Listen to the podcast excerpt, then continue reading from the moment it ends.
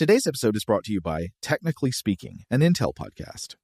When you think about the future, what kind of technology do you envision? Whatever the future holds, artificial intelligence will undoubtedly be at the heart of it all.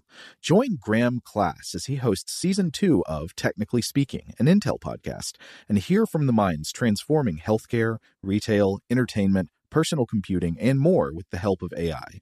Tune in every other Tuesday and explore the latest technology that's changing our world today and creating a more accessible tomorrow. Listen to Technically Speaking, an Intel podcast on the iHeartRadio app, Apple Podcasts, or wherever you get your podcasts. What's up? This your boy Lil Duval, and check out my podcast, Conversations with Unc, on the Black Effect Podcast Network. Each and every Tuesday, Conversations with Unc podcast feature casuals and in-depth talk about ebbs and flows of life and the pursuit of happiness. Unlike my work on stage, I tap into a more serious and sensitive side to give life advice and simply offer words of encouragement, yet remind folks to never forget to laugh. Every Tuesday, listen to Conversations with Unc, hosted by Lil Duval on the Black Effect Podcast Network, iHeartRadio app, or wherever you get your podcasts presented by AT&T. Connecting changes everything. Okay, picture this. It's Friday afternoon when a thought hits you. I can spend another weekend doing the same old whatever, or I can hop into my all-new Hyundai Santa Fe and hit the road. With available H-Track all-wheel drive and three-row seating, my whole family can head deep into the wild. Conquer the weekend in the all-new Hyundai Santa Fe. Visit HyundaiUSA.com or call 562 for more details. Hyundai, there's joy in every journey. Welcome to Stuff to Blow Your Mind, a production of iHeartRadio.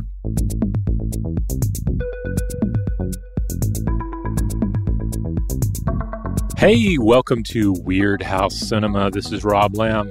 And this is Joe McCormick, and I'm very thrilled to announce today's episode. Today, we are going to be talking about the 1953 lovelorn alien gorilla Borg attack movie, Robot Monster, a film that absolutely proves beyond any doubt that a movie does not have to be good to be unforgettable. Robot Monster is about 62 minutes long. It was made on a microscopic budget. It makes very close to zero sense whatsoever. And ever since I first saw this movie about 20 years ago now, I have probably thought of it at least once every week of my life it is a fascinating film, and I, I, want to throw out this is this is crazy.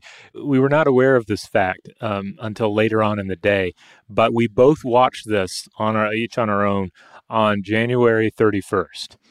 January thirty first, as it turns out, is Gorilla Suit Day, like national or international. I'm not sure. Maybe there's a different uh, international Gorilla Suit Day. I, I, either way, uh, perfect that we should have watched this film because it does feature most of a gorilla suit uh, and is uh, and is ultimately, I think, an important page in the history of gorilla suits in cinema.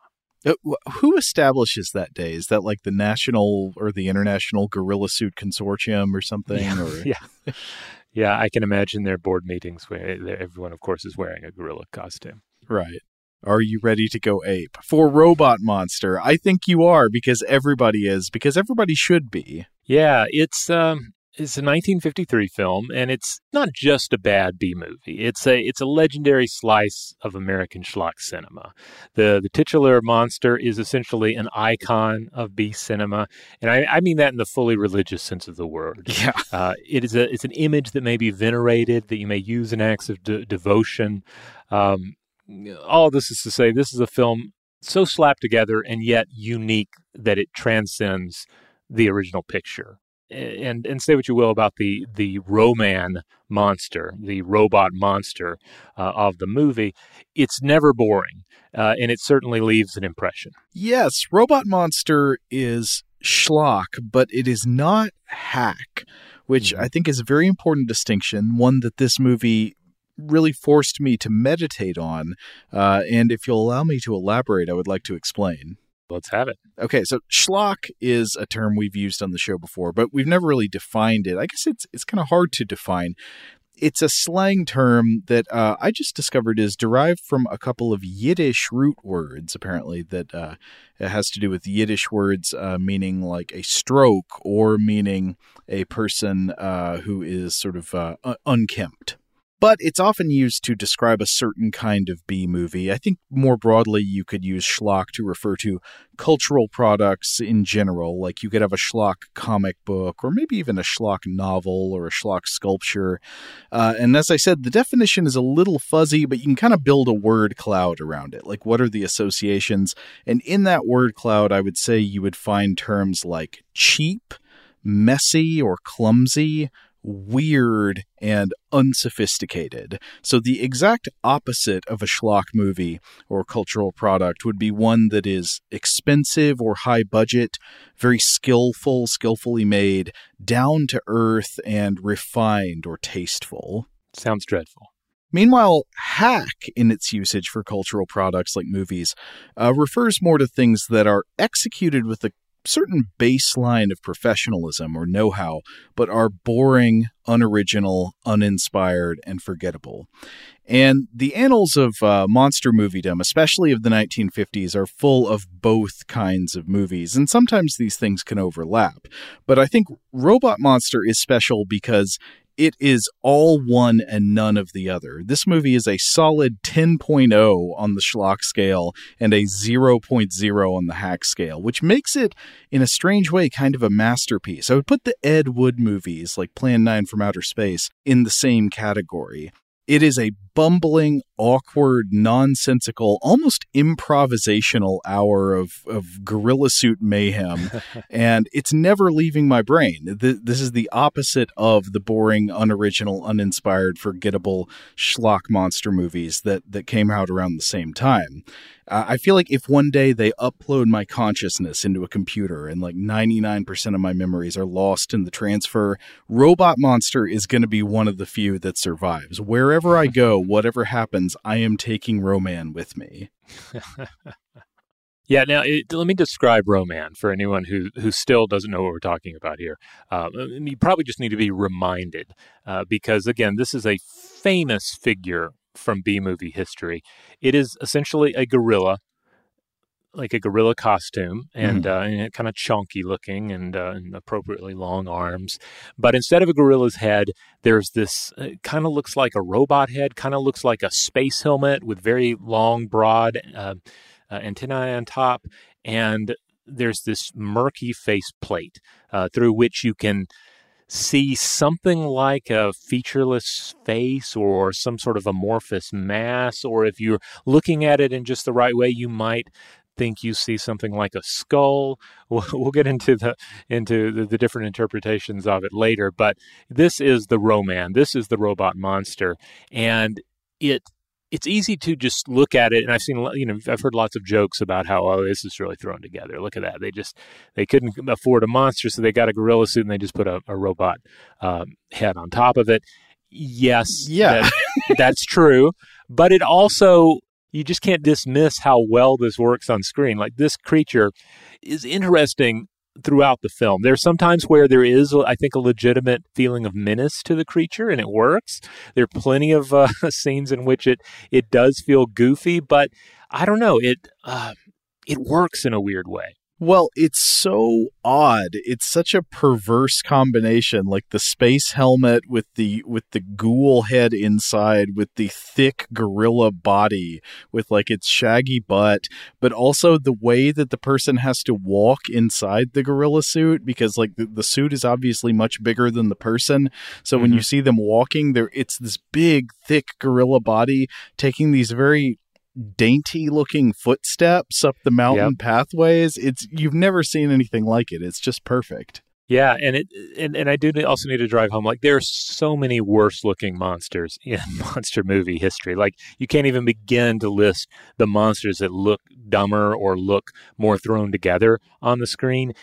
And yet there is something unique about the way this came together. Like there's just eh, like you said, it's there's something kind of perverse about it you can't believe this is what the monster is and it's on screen for most of the movie they're oh, not yeah. like obscuring it behind fog or in the dark or something it's just yeah. center frame half of the movie is the Ro-Man doing zoom calls with another Ro-Man mm-hmm. or just walking around yeah. out in the open broad daylight yeah so uh, another thing that i started thinking about with this movie is it's interesting how early it comes in the the 50s uh, space invasion movie arc. Uh, I would have assumed it came out. I don't know if you'd asked me. I would have assumed uh, Robot Monster was 1957. You know, same yeah. year as uh, uh, like Attack of the Crab Monsters or something. Or was that 57 or 58? I don't know, somewhere in there. Uh, but instead, it was sort of an early runner in this arc. So to situate it within the history of sci-fi movies, alien invasion movies or alien attack movies I think really hit their peak in the in the like mid to late 1950s. Before that, uh, if you look at the sci-fi movies of the 30s and 40s, there are actually very few alien invasion films. Uh, there are a few, but not not many. The, the, most common theme of earlier science fiction films seems to be mad scientists. Like uh, yeah. many of the sci-fi movies from this period that we've covered on the show fit into that category. So we talked about Doctor X. That's the one with synthetic flesh, mad science movie. There's Dr. Cyclops. That's the guy who shrinks people and then uh, menaces them with various animals and stuff. Mm-hmm. There's Mad Love. That's about a hand transplant gone horribly wrong. There is Things to Come, which addresses all kinds of general scientific progress for good and for ill. Yeah, yeah. We haven't actually covered things to come yet properly on Weird House Cinema, but I believe we talked about it in the Time After Time episode because it's the only H.G. Wells adaptation that Wells actually wrote a screenplay for. Mm-hmm. Uh, and in fact, you can even think about the big Universal monster movies that included science fiction elements from the 30s and 40s. You got Frankenstein, Bride of Frankenstein, The Invisible Man, and so forth. They're all mad scientist movies. Pretty much all of them involve a scientist breaking the boundaries of nature and ordinary life with some kind of experiment or maybe experimental procedure or surgery or something. Everything goes horribly wrong and it leads to murder.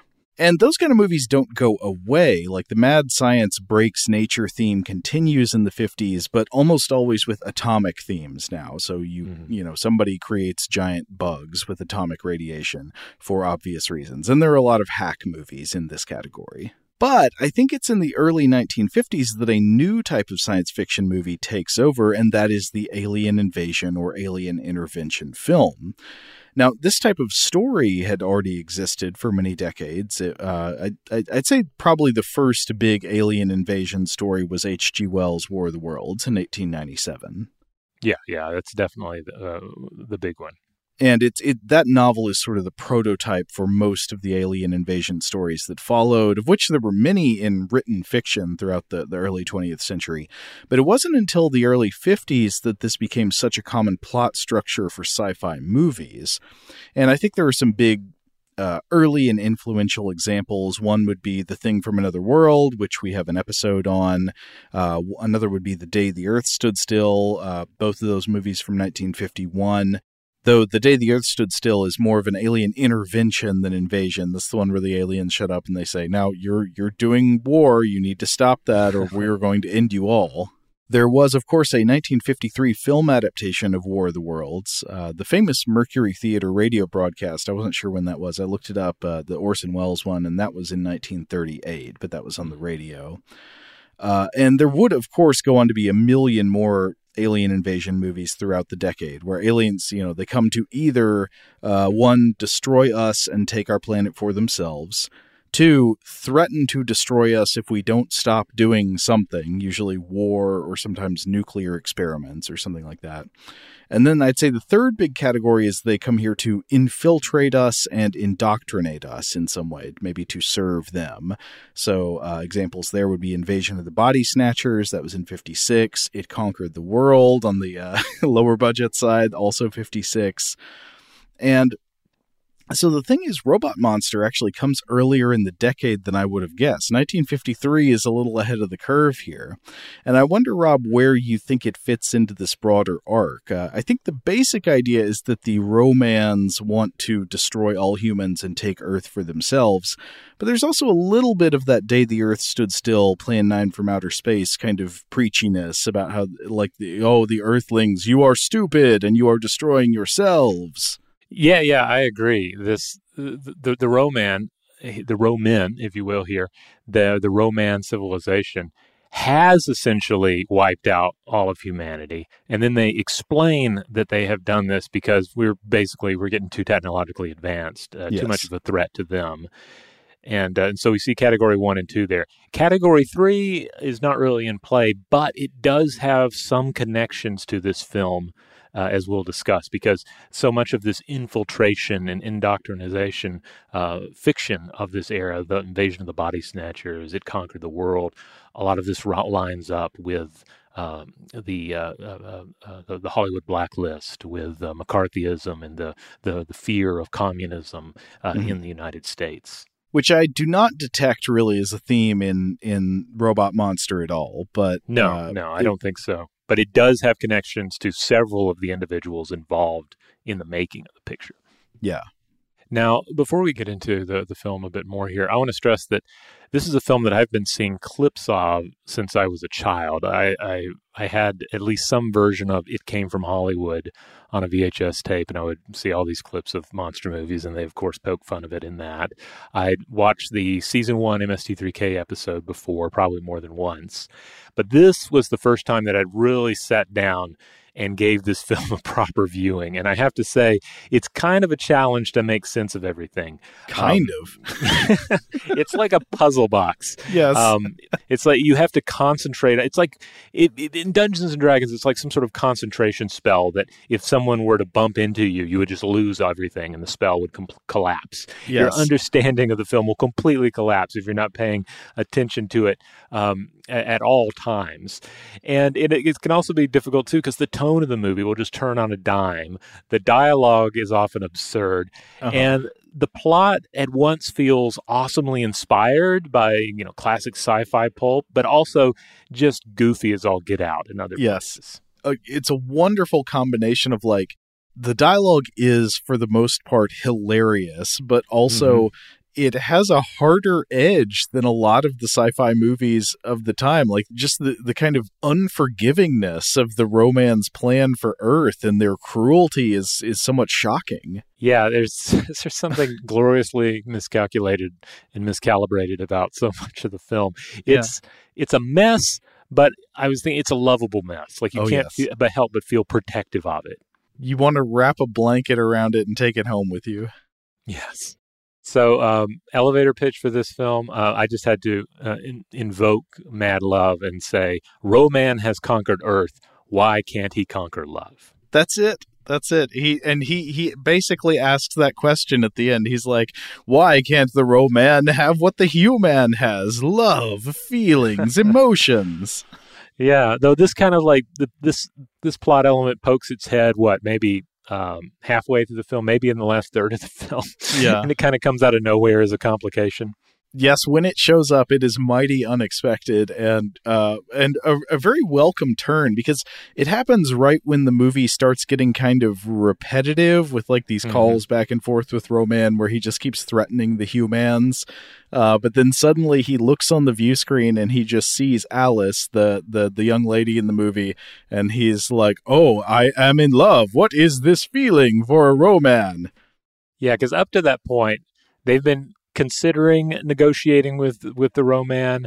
Uh-huh. They have uh, tried, and like the most they can get is like is he's like if you surrender, um, you'll get a quick death, and yeah. if you don't, unimaginable death. Like there's no, it doesn't seem to be a lot of wiggle room with him until suddenly he becomes smitten with Alice and he's like, wait, I should negotiate with her. Yeah, he wants to do the face to face with her. All right, but we're getting ahead of ourselves. Let's go ahead and listen to some trailer audio here.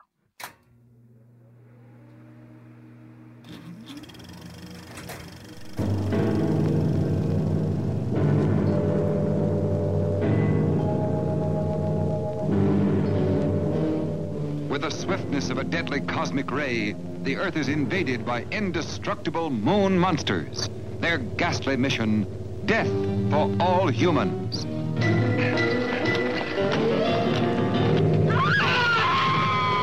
Ah!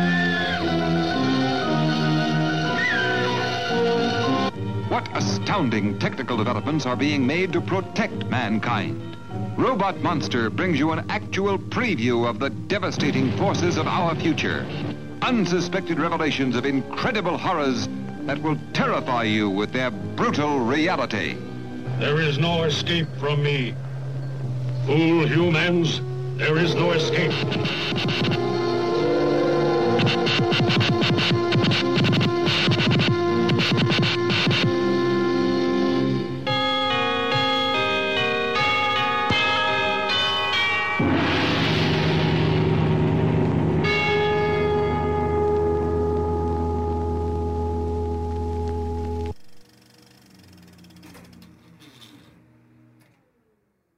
Right. Uh, now, you, you, might be wondering at this point where can you watch uh, Robot Monster? If you want to go ahead and pause the episode, watch the movie, and come back, or you're inspired after you listen to the full episode to watch it again, well, fortunately, it is widely available. Uh, we should note, however, that um, Bob Furmanek uh, a 3D film archivist, has been heading up a restoration for a 3D Blu ray release or re release of Robot Monster. Though, as of this recording, I don't think they have a distributor or a date yet. I could be wrong on that, but I don't I don't think anything's lined up officially. But it's still pretty exciting for Ro-Man fans out there. All that being said, the the available film quality as of this recording is still very watchable. So I don't think you should you shouldn't put off watching Robot Monster. Who knows what tomorrow will bring? But um, once this gets released, I think this will be worth checking out because it'll be in 3D. Uh, for those of you with the ability to to power up the 3D, and it was originally a 3D picture. Gorgeous, and this makes me realize what the automatic billion bubble machine must have been in the movie for. Yes. Because otherwise, I was unclear on why Ro-Man's cave, his cave of slaughter, has just a bubble machine in it. But that's got to give some 3D texture, right? I guess so. I mean, otherwise, you've got to wonder well, maybe this technology in Earth's atmosphere just generates soap bubbles as a byproduct of its functionality, uh-huh. or bubbles are key, like somehow it's those bubbles all contain nuggets of information and then float up through the atmosphere to some sort of a Ro-Man satellite. No, it's probably just there because it looks neat because otherwise it's just like okay so Ro-Man just has a fad toy of the 1950s in his cave like mm-hmm. does he also have a mr potato head or a lincoln logs or something yeah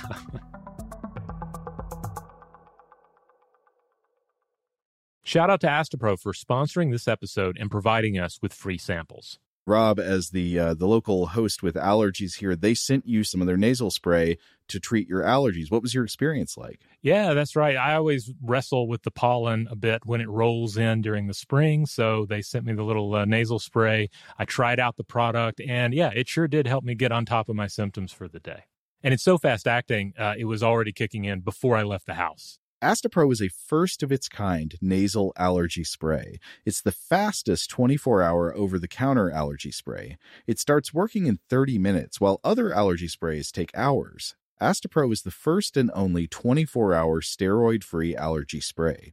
Astepro delivers full prescription strength indoor and outdoor allergy relief from nasal congestion, runny and itchy nose, and sneezing.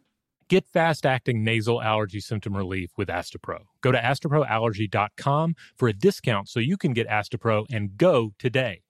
A S T E P R O allergy.com. Astepro and go. Use as directed for relief of nasal congestion, runny nose, sneezing, and itchy nose due to allergies. Today's episode is brought to you by eBay. eBay Motors is here for the ride. Remember when you first saw the potential? And then, through some elbow grease, fresh installs, and a whole lot of love, you transformed a 100,000 miles and a body full of rust into a drive that's all your own. Look to your left, look to your right. It's official. No one's got a ride like this. There's nothing else that sounds like, feels like, or looks like the set of wheels in your garage. With over 122 million parts, you can make sure your number one ride or die stays running smoothly so there's no limit to how far you can take it. Brake kits, turbochargers, engines, exhaust kits, roof racks, LED headlights, bumpers, whatever your baby needs, eBay Motors has it. And with eBay Guaranteed Fit, it's guaranteed to fit your ride the first time, every time, or your money back. Plus, at these prices, well, you're burning rubber, not cash. Keep your ride or die alive at ebaymotors.com. Eligible items only, exclusions apply. Today's episode is brought to you by Technically Speaking, an Intel podcast. When you think about the future, what kind of technology do you envision? Whatever the future holds, artificial intelligence will undoubtedly be at the heart of it all. Join Graham Class as he hosts season two of Technically Speaking, an Intel podcast from Ruby Studio in partnership with Intel. Explore the future of technology that's rapidly evolving our world today with the help of AI. There's still so much work and research needed to fully understand the power and potential of AI, and Intel is at the forefront of implementing AI in revolutionary technology that's changing the world we live in for the better. In each episode, Graham interviews the minds transforming medicine and healthcare, retail, entertainment, personal computing, and more while pioneering new uses for AI in these spaces. Tune in every other Tuesday and explore the latest technology that's changing our world today and creating a more accessible tomorrow. Listen to Technically Speaking, an Intel podcast on the iHeartRadio app, Apple Podcasts, or wherever you get your podcasts. All right, well, let's get into the, the people involved here. Starting at the top, we have Phil Tucker, the director of Robot Monster, who lived 1927 through 1985. Now, I think right at the top, I'm going to have to say I heard some rumors that uh, about this the, uh, about Phil Tucker that like he the, the, critics were savage to this movie and Phil Tucker was so upset uh, by that that it destroyed him. But it sounds like you found out maybe that's not really true. Correct. Yeah. Uh, there's an excellent book out there titled I Cannot, Yet I Must. That's a quote from the film. The uh-huh. True Story of the Best Bad Monster Movie of All Time, Robot Monster by Anders Runestad, uh, which you can get as a digital book or, um, or physical book. And it's a really great, well cited, um, uh, but very readable and entertaining exploration of this entire film, like what it comes out of, who was involved in it, its legacy, has a lot of clips from uh, interviews with the various people involved and the bios of all the people involved. So if you leave this episode wanting a much deeper dive into uh, into into what Robot Monster is and the world it emerged from, uh, I highly recommend that book. Uh, but yeah, uh, Runestad does a great job of of sort of dispelling some of the the urban legends surrounding this film because yeah, for uh, I think I had heard this as well that like this idea that this was a film that the creator held up as a masterpiece and then was just broken when he uh, he found out the critics didn't like it. So uh, yeah, I'm going to incorporate some of what Runestad has to say uh, into this brief bio of Tucker. Okay. So, American director, former Marine, former radio and TV guy, who had two films out in 1953 Robot Monster, obviously, but also a film called Dance Hall Racket, a crime movie starring and written by legendary stand up comedian Lenny Bruce. What? Yes. okay. I, I, I did not know this existed. Wow. That's an interesting crossover. Yeah. Bruce's wife at the time, dancer Honey Harlow, also acted in it. I've not seen it. I have no reason to believe it's any good or even worth checking out unless you're, I guess, like a Lenny Bruce completist. But, um, but yeah, it came out the same year. Robot Monster, on the other hand, of course, would come to define him. And uh, yeah, the, the, stories you'll find out there are mixed, but it does seem like there were issues with the studio and he battled depression a bit over all of that. Uh, and also, he didn't really work anywhere near mainstream Hollywood for a, a long time. Uh, he did a string of low budget um, LA burlesque comedies during the mid 1950s, followed by 1955's Broadway Jungle, about how slimy Hollywood uh, is from the viewpoint of a young director. Hmm. And then a TV movie, The Cape Canaveral Monsters in 1960, which is a bad alien invasion film, but mm. apparently without the lovable um, aspects of Robot Monster. And that was his last directing credit. But he worked as a post production manager on 1976's King Kong, 1977's Orca, and five episodes of 1978's The Next Step Beyond TV series. He also worked as an editor on several episodes of Wonder the Wonder Woman TV series and 1980's The Nude Bomb, which was a Maxwell Smart movie. Now, in that book, I cannot yet I must, uh, by Runestad, yeah, he, he he points out, yeah, the the urban legend of Tucker as a director who saw himself as a genius, uh, in this film as a masterwork, that that is for the most part false, and that more or less he was he was shooting for pure entertainment on this one. He did not think he was creating a masterpiece. But um, mission accomplished. yeah, you know, it's highly entertaining. Uh, also worth noting, public reception to the work uh, did not seem to be a big factor on his mental health, but he did seem to have some struggles. And later in life, he had some, I think, some uh, some memory related struggles as well.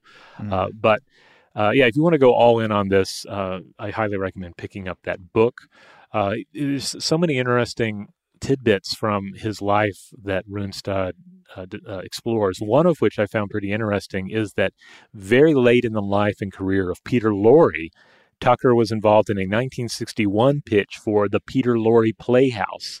uh, this was going to be like a, a, Twilight Zone or Boris Karloff's thriller style anthology show, oh. and the host was going to be Peter Lorre. I can't believe that didn't happen. At the yeah. sacrilege, criminality that this did not happen. I haven't seen any footage from it, but apparently they shot a pilot and Lorre was the host of it, and they had him like in a bowler hat at a desk in front of a spider web. okay. Not to be confused with the radio drama of the 1940s titled Mystery Playhouse that Peter Lorre hosted. Okay, I'm thinking of a crossover. I, I, guess we need a time machine to make this happen, but crossover of the never realized Peter Lorre Playhouse with the Shelley Duvall Fairy Tale Theater. huh? How about it? Yeah, yeah. Oh man, Shelley Duvall Fat Fairy Tale Theater uh, just looks marvelous every time I look at it again. I, I did not have the uh, the uh, the privilege of getting to watch this show when it ran, but I was talking to some friends and they were like, "Oh yeah, it's uh, it's interesting."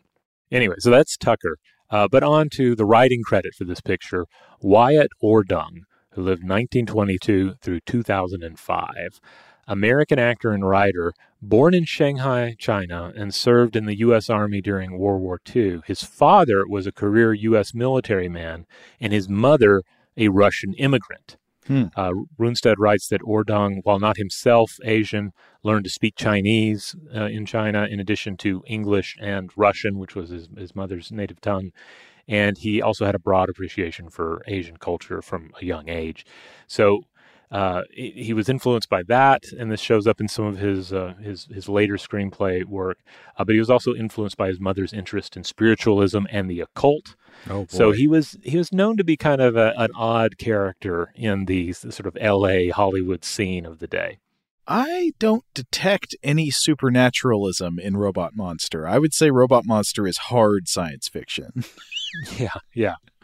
Um, now, you know, Ordung was. It said that there were stories about how he would. Um, he was always discussing the paranormal, proclaiming uh, that he had a great fear of predatory or scavenging birds due to Ooh. a previous life experience. Whoa. Um, and anyway, after the war, he attended an acting school in L.A. on the GI Bill. Tucker met him on the set of some lost or unknown TV or exploitation project that he was involved in, and perhaps because they both had a military background, uh, they kind of hit it off. And then basically Tucker came to him and said, Hey, I've got this sci fi comedy I want to write about the last few people on Earth. It's going to be called Googie Eyes, and I want you to write it. I'm glad they didn't call it Googie Eyes. yeah, yeah. um, so, so a lot of space in the in the in the Runestad book explores exactly how this seemed to come together. And it's kind of confusing because later interviews uh, with Ordung and Tucker both had kind of different stories about everything. And uh, and, they, and he also spent some time talking about how weird it is that okay, this idea that he wanted to make um, a comedy, it seems kind of early in the 50s monster movie craze for there to be an intentional parody. We talked about how kind of ahead of its time this is. So the idea that it would have been a comedy seems kind of strange. Yeah, uh, I gotta say, while I love it and it is very funny, uh, and I don't want to be insulting, but it it doesn't read to me like intentional comedy. That's not how the movie comes across. It it does have a, I would say, an uh, a sense of intentional absurdity, like that the uh, the director and writer were being I don't know uh, over the top in a playful way, but it doesn't strike me as like that every line that rings funny to us was necessarily supposed to be funny, if that makes any sense. Yeah, yeah. I mean, I think there are yeah there are definite lines in the film that are supposed to be funny, especially some of the lines said by the children. Yes. Um, are, are, are played for laughs. But yeah, it seems like whatever the original intention was, they ended up leaning more towards uh, drama, sci-fi, and, and, a little bit of horror.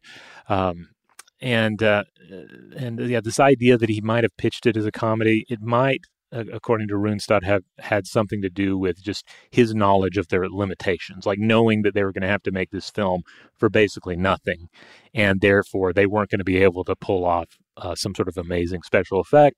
It might end up being some sort of googly-eyed, uh, like costume effect that they were going to have to use on the monster. I will say, the more that I think about it. I don't know. It's causing me to think of like what actually counts as intentional comedy. There's a lot of stuff in it that I don't know if it was written as a joke, but it comes across as funny and it doesn't feel like there was any attempt on the director's part to avoid that if that makes sense. Like the gorilla suit looks funny when Ro-Man is walking through the desert and he's just showing you. Like they're they're yeah. not they didn't go like, "Oh, that looks funny, better cut that out and obscure it." Yeah. Um or necessarily that looks funny, let's have more of that. Yeah. Yeah. Now, Runestad also reveals that Tucker, in later uh, interviews, claimed that Ordung only typed the script and that it was otherwise all his idea, all his his, his uh, hmm. material, mm. and that he repaid Ordung with like a writing credit and the prospect of more money. But it also seems like Tucker seems to have maybe bent the truth about a number of things, and or had some uh, problems with recall later in life because uh, apparently, uh, like at one point, he claimed that he'd been successful writing science fiction under a pen name, but nobody knows what this pen name was. Uh, so, uh, for instance, it's it's possible, according to Runestad, that he might have just merely um, submitted some material and never got published, or or something. Because it seems strange that he would not have wanted his actual name out there on science fiction. Mm-hmm. Um, but anyway, Runestad says that, uh, okay, the two men disagreed on a lot of the history regarding this script, but three things seem to be agreeable in, in both of their accounts. One, the story was Tucker's and Tucker's alone. Uh, two, Tucker wanted a movie about life in the aftermath of nuclear devastation. And also, three, both state that the finished film differed from the original script, though they both had different stories about who actually wrote the original script. Okay. And Runestad also mentions that blacklisted comedy screenwriter Frederick I. Rinaldo may have contributed to the script as well. Um, I, I'm not sure what to really make of that, but that could, I guess, possibly um, account for some of these moments of comedy that occur. Maybe they're the they're they're uh, evidence of some sort of like punch up um, edit that happened with the script, or some earlier version of the script that had a lot of jokes in it. Anyway, Ordung's uh, previous acting experience included roles on TV's Dick Tracy and some other 50s TV shows, you know, small parts, as well as an uncredited role in the 1951 film Fixed Bayonets. He went on to play small roles in 1954's Dragon's Gold, 1954's Monster from the Ocean Floor, and 1956's Walk on the Dark Street. He followed up his writing credit on Robot Monster with writing credits on 53's Combat Squad, 54's Target Earth, 56's Walk on the Dark Street, and 1959's First Man into Space. All right, let's get into the cast uh, a bit more here. Uh, we have uh, only a handful of human survivors that yes. are that are left to contend with the Ro-Man threat. Uh, the leading man is clearly uh, Roy, played by George Nader. This is once again your classic 50s movie rectangle. Yeah. He is there. He's got a jaw, he's got some hair, and he'll say the lines. Yep, yep. Now, this is pretty early in Nader's career, uh, following a, a, fair amount of uncredited work and small parts. Uh, but he, he did a lot of TV and some films following this movie. Uh, this was his first starring role. Uh, some of his bigger subsequent pictures included Sins of Jezebel from 1953, Carnival Story from 54, The Million Eyes of Sumuru from 67, and 1973's Beyond Atlantis. George Nader has some excellent scenes where he has to uh, flirt with his love interest, Alice, uh, while they're like both soldering an electronics board and it's all in voiceover. It's very funny. Yeah, it's an extended sequence. Yeah. Now, speaking of Alice, the love interest of both Roy and ultimately the Ro-Man, this character is played by Claudia Barrett. you know what? I love Claudia Barrett in Robot Monster. I'm not going to say like she shows great acting skill in this film, but man, she's given it her all, and there there are parts where you just got to hand it to her, like the the monologue about uh, after Ro-Man expresses interest in her. Yeah, yeah, where she's like, you know what? I'm going to date Ro-Man. I know you don't want me to, but l- look where our other approaches have got us. Nowhere. I'm going to date the horrible monster, and we'll just see what what happens. Right. It is for the sake of future humanity. I will be bride of Ro-Man.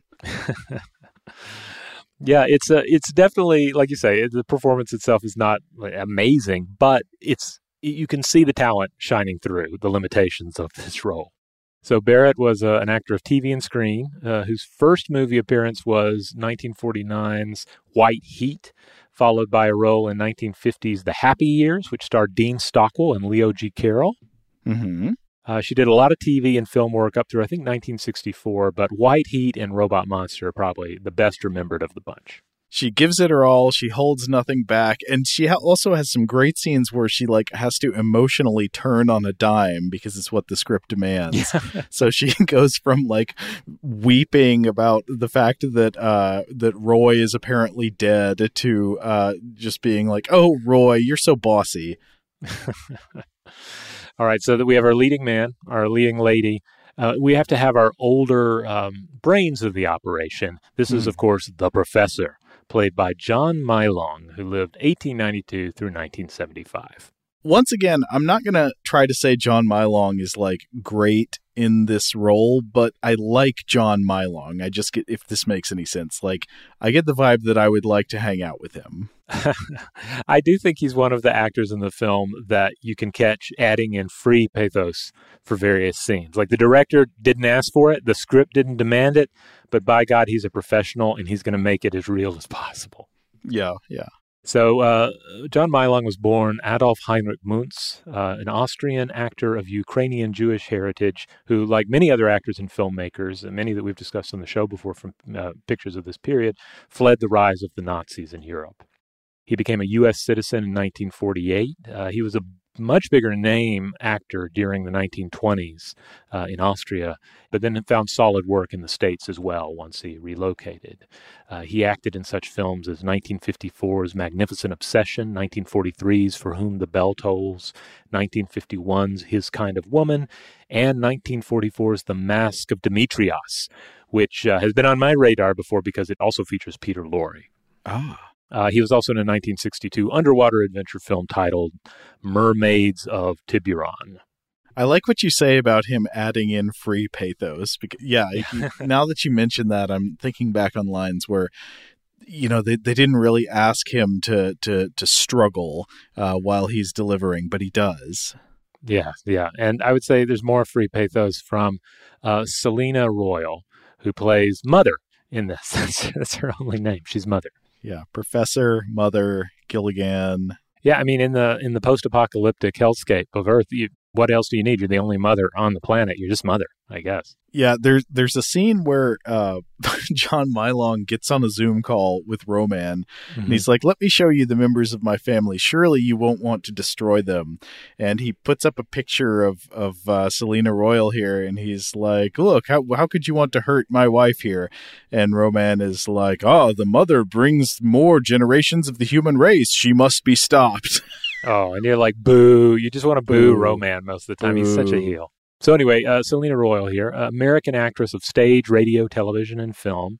She was daughter of a Broadway playwright, so unsurprisingly, she started out as a stage actor. She also did radio work and just a little bit of film work in the 30s. During the 40s, she became more active in film, mostly with maternal supporting roles, but some notable stuff. She played Joan of Arc's mother in Victor Fleming's 1948 Joan of Arc film, starring uh, Ingrid Bergman and um, Jose Ferrer. Oh, I've never seen that one. Yeah, I haven't either, but it's you know it's it's uh, it's one of the classics. Mm-hmm. Um, her screen and TV career, however, came to an end not long after Robot Monster, with her last credits in the mid '50s. Uh, but then she became a writer, often covering cooking and culture in Guadalajara. Hmm. Uh, she apparently moved to Mexico with her husband after she became blacklisted in Hollywood during the McCarthy era. The FBI had her classified as a quote unquote concealed communist, even though it, from what I was reading, it seems like there was little to no evidence that she was anything of the sort. She was, I think, involved in some progressive and humanitarian causes, Mm-hmm. and she remained involved in humanitarian work in Guadalajara until her death. Oh, yeah. I think that's often how it went. Yeah. Now there are children in this as well. there's Johnny and there's Carla. Uh, Johnny was played by Gregory Moffett, born 1943. Various 50s TV and film appearances uh, in his filmography, including one episode of The Adventures of Superman. I gotta say, I, I don't want to be mean to a child actor, but I I have to say it. Johnny has bully vibes. Johnny seems like the kid who would come on the playground and like I don't know, tell you like he'd say like your dad's poor or something really vicious. Hmm. Well, you know, Johnny's been through a lot. so maybe we, we have to cut him a little bit of slack. But um, Carla is played by Pamela Paulson. This is her only actual film credit, I think. Um, as far as I know, she was not blacklisted for being a suspected communist. Hey, hey, wait. Okay, so we we enjoy all the human actors here, but the real star of the show in my book is the voice of Ro-Man. Oh, okay. Yeah, the voice of Ro-Man, uh, that is John Brown, who lived 1904 through 1957. Is a British actor who appeared in such films as Alfred Hitchcock's 1951 movie Strangers on a Train.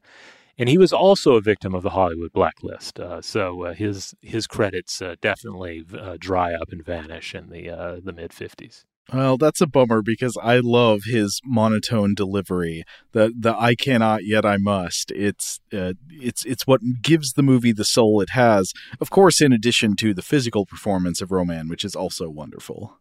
Oh, yes. And this is George Barrows, who lived 1914 through 1994. Um, so this is our gorilla suit guy. Uh, I, I, always love focusing on gorilla suit guys, uh, even though I don't know that we've watched a, a lot of like true gorilla movies. But um, uh, yeah, George Barrows certainly played a lot of gorillas in his time. He played some human roles as well. He had a kind of a look up pictures of him. He had kind of a meaty, beefy face that's perfect for like that bit part cop or or uh, heavy that shows up in a in a picture but he became a yeah a leading gorilla man, uh, playing gorillas in such films as 1966's The Ghost in the Invisible Bikini, 1967's Hillbillies in a Haunted House. I think I've seen that one, and 1954's Gorilla at Large. I've seen Ghost in the Invisible Bikini. It's not what you would think it is. Yeah, but there is a gorilla. I think so. Yeah. Okay. Uh, he was also a TV gorilla on such shows as The Addams Family, The Beverly Hillbillies, The Incredible Hulk, and the Night Gallery episode Hatred Unto Death, which I do not remember, but definitely has a gorilla in it. Now, Runestad notes that Barrows was a serious gorilla man. I think it's, it's easy to think about a gorilla suit man in a movie like this and think, like, all right, they found a guy, they paid him, he put on the gorilla suit, and they said, okay, let's shoot the picture. But mm-hmm. no, no, no. This is a guy who took his role very seriously. He made his own suit. He studied gorillas at the zoo and was said to be one of the last like real Hollywood gorilla men of his era, uh, like someone who actually tried to act like a gorilla in the suit. now, that being said, we've as we've already pointed out, this is not a true gorilla role. Uh, because it's most of a gorilla costume, but then with the space helmet, and also the Ro-Man is not moving around like a gorilla. He's moving more or less like a human, but like there are definite characteristics to the suit that are undeniable. Like the uh, there are arm extensions to simulate the proportions of an actual gorilla. It's made with yak hair, so it it, it looks like some sort of a beast. Um, according to Runestad, this reportedly cost him a good $400 to make. And even that the mask of his gorilla suit, which again is not in this picture, uh, was made using a plaster cast of his own face. If you can show me a more lovingly made extraterrestrial ape Borg costume, I would like I would like to see it. uh, he also points out that according to classic horror memorabilia collector Bob Burns, Barrows was second only to the legendary Charlie Gemora when it came to gorilla suit men. Now, we haven't watched a proper Charlie Gemora gorilla picture, but I believe he came up in our episode on Dr. Cyclops because he did makeup on that picture, uh, but he played a lot of gorillas in his time. Hmm. So he, he took his job seriously, Barrows did, uh, but not so seriously that he wouldn't appear in a movie like this. He apparently had a very sort of blue collar approach. Like if you want a gorilla man, uh, there's a set cost, and, uh, and he'll show up. He'll be your gorilla man. Here's my price sheet. Yeah. Yeah. Today's episode is brought to you by eBay. eBay Motors is here for the ride. Remember when you first saw the potential? And then, through some elbow grease, fresh installs, and a whole lot of love, you transformed a 100,000 miles and a body full of rust into a drive that's all your own. Look to your left, look to your right. It's official. No one's got a ride like this. There's nothing else that sounds like, feels like, or looks like the set of wheels in your garage. With over 122 million parts, you can make sure your number one ride or die stays running smoothly so there's no limit to how far you can take it. Brake kits, turbochargers, engines, exhaust kits, roof racks, LED headlights, bumpers, whatever your baby needs, eBay Motors has it. And with eBay Guaranteed Fit, it's guaranteed to fit your ride the first time, every time, or your money back. Plus, at these prices, well, you're burning rubber, not cash. Keep your ride or die alive at ebaymotors.com. Eligible items only, exclusions apply. Today's episode is brought to you by Technically Speaking, an Intel podcast. When you think about the future, what kind of technology do you envision? Whatever the future holds, artificial intelligence will undoubtedly be at the heart of it all. Join Graham Class as he hosts season two of Technically Speaking, an Intel podcast from Ruby Studio in partnership with Intel. Explore the future of technology that's rapidly evolving our world today with the help of AI.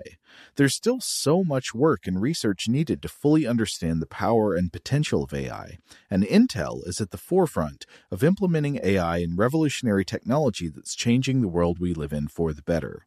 In each episode, Graham interviews the minds transforming medicine and healthcare, retail, entertainment, personal computing, and more while pioneering new uses for AI in these spaces. Tune in every other Tuesday and explore the latest technology that's changing our world today and creating a more accessible tomorrow. Listen to Technically Speaking, an Intel podcast on the iHeartRadio app, Apple Podcasts, or wherever you get your podcasts. Today's episode is brought to you by Visible. If you haven't heard of Visible, now you have. They're the wireless carrier that's making wireless visible. It's in the name. Get a one line plan with unlimited 5G data powered by Verizon, just $25 a month, every month, taxes and fees included. Having a one line plan means you only need you to save. No estranged roommates, exes, cousins twice removed, or AI powered humanoid robots needed. And because $25 a month really means $25 a month, you can call, text, stream, whatever, as much as you want without worrying about getting dinged at the end of the month. No hidden fees, no surprises. No, really. It's like the old saying goes you can't judge a book by its cover, but you can judge a company by its name. So spread the word. Tell all your friends there's a wireless company out there with transparency in their name, and they're called Visible. Start saving on wireless today at visible.com. Monthly rate on the Visible plan for data management practices and additional terms, visit visible.com.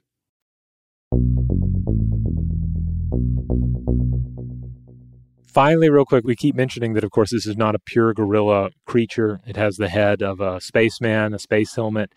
Uh, Runestad also explores this whole decision uh, quite a bit. Apparently, they knew a gorilla suit was doable, that this is something they could do. There was a guy they could hire. And they initially thought about making it alien via some horns or something, but then came back around to the space helmet idea. But at earlier points in the creation of the script, they were also talking about the idea of a robot gorilla. So there seems to be a lot of back and forth here. Here, maybe we should address a question, a very important question. Is Ro-Man a robot? Ah, this is a tough one. I've spent a lot of time in the last 24 hours thinking about this and and on and off i've thought about it over the years yeah i was lying awake all night just thinking about the body of Ro-Man like is that gorilla body his body is it some sort of an organic biosuit that this alien has grown and or or like strapped on like some sort of a biomech to use and then of course what's going on with the helmet right is mm-hmm. that the uh, what's that that murky face we see inside? Is that like some sort of featureless flesh mass? Um, are we just not supposed to see anything? Is it indeed a skull? Because the poster art for the for the film is pretty great as well, and it definitely goes the extra step of making the the head inside the space mask as a skull, which just adds to this ambiguity about what this creature really is. And apparently, it's it's unsure where this idea came from. It might have been the producer saying, "Hey, play up the skull thing," or it might have been the poster artist deciding to embellish it uh, with this kind of skull motif as well. I perceived the head inside the space helmet as more like a uh, sort of covered in a kind of amorphous putty, kind of like mm. when a person's head becomes covered in the blob in the blob. Hmm. All right. All right. So it's possible that the Ro-Man is just a blob piloting this weird flesh and metal suit. Maybe I don't know. A furry creature who uh, they've been wearing space helmets so long that they've evolved to have like a fleshless putty head, or maybe they just have a fleshless head in general because they were some sort of scavenging creature in their evolutionary history and therefore lost hair on their head. I don't know. You can go crazy thinking about this. This is probably an overly specific reference, but I just realized that Ro-Man, in a way, especially the helmet, reminds me of one of the final enemies that you face in the uh, the uh, horror video game Soma, uh, which uh, one of the last ones is in this uh, base down at the bottom of the ocean. It's the the one in like the diving suit that's got sort of the mm-hmm. the goop coming out of the pressure helmet. Oh yeah, yeah, that's right. They they definitely had a, a goop consistency to that uh, that game, some sort of like healing goop that went crazy or something. Mm-hmm the fabulous thing about the Ro-Man here is that all interpretations are valid. There's no there's no definitive answer. Just maddening ambiguity. All right, finally, a note on the music. Um, so I wouldn't say that the mu- that I love the music in this film. It's it's interesting. It has some some neat piano, I guess, some uh, perhaps overly whimsical uh, moments for the kids, and of course some some pretty fabulous 1950s monster brass. You know, the monster's coming at you. You're going to hear that brass blaring. Dun dun dun dun dun dun. Yeah, yeah, exactly. But here's the thing: the the score for this film is by a pretty legendary individual, uh, Elmer Bernstein, uh, who lived 1922 through 2004. Uh, highly prolific, highly influential film composer and conductor, something like 150 film scores during his career, and they cover a fair amount of range. So, Robot Monster was, I think, only his fourth score, but he went on to compose the scores for such films as The Ten Commandments in 56, The Magnificent Seven, To Kill a Mockingbird, The Great Escape, and then on into the 70s and 80s, stuff like Animal House, Airplane, Heavy Metal, Trading Places, Ghostbusters, and then once you get into the 90s, Wild Wild West. As in, we're going straight to? Yeah, yeah. Uh, he received an Academy Award for Thoroughly Modern Millie in 67. That was a musical romantic comedy that starred Julie Andrews, Mary Tyler Moore, and Carol Channing, directed by George Roy Hill. And um, Runestad notes that while he wasn't blacklisted, he did have leftist associations that were, quote, stalling his career mm. at the time. Okay, so at this point in the Robot Monster uh, uh, casting crew, how many blacklisted or almost blacklisted figures are we at? It's several, yeah.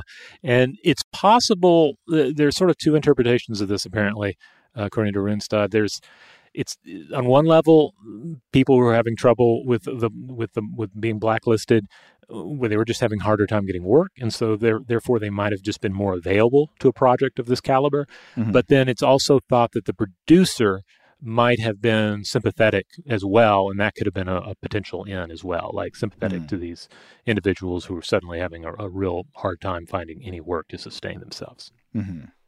All right, the, the, the final thing I want to a rare location note on this film because this is another Bronson Canyon film.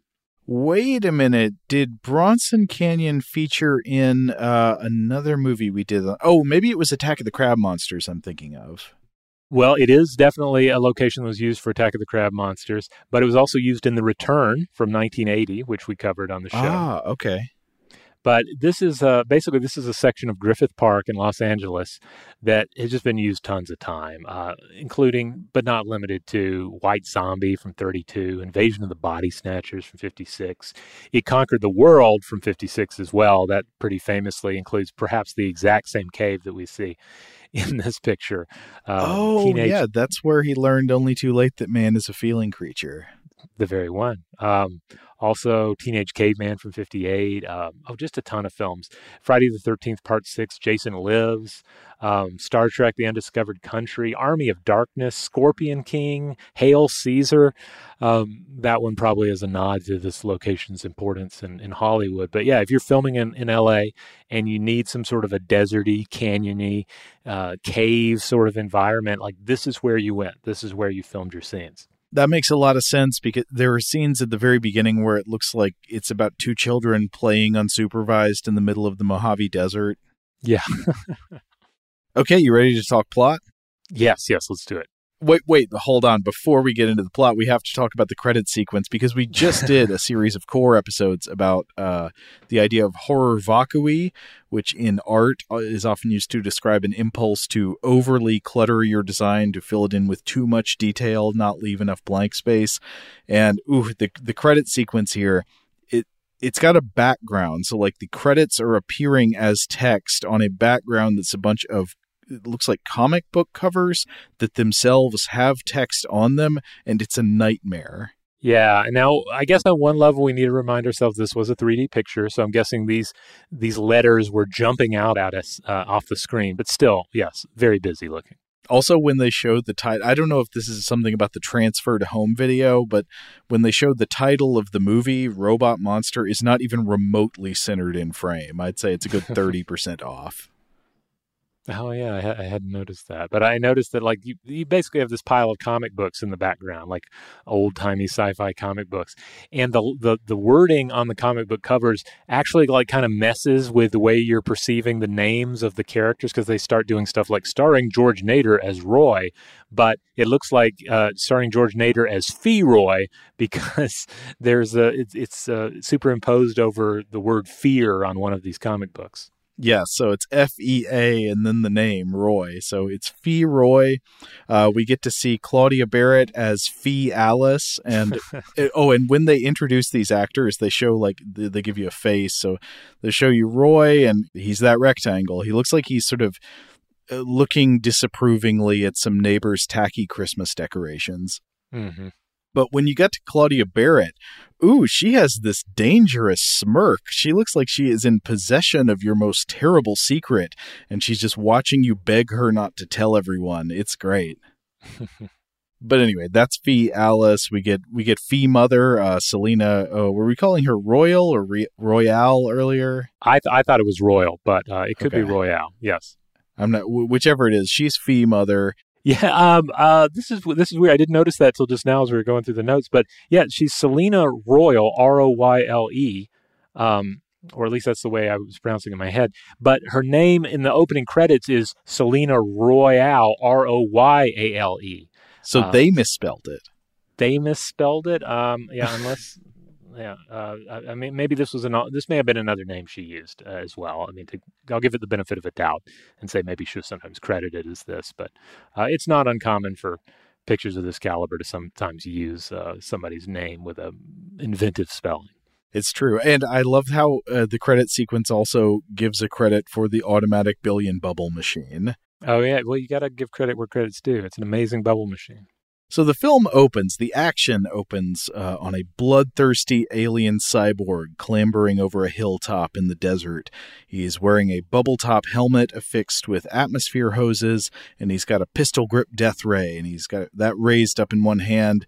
And wait a minute, that is not an alien, it is just a child wearing a suit. He's playing with toys and he's pointing the ray gun at his sister and as as he comes up there is nana nana boo boo music playing it's the same song that plays in uh in the Mexican Santa Claus when the when Pitch the demon is doing his antics.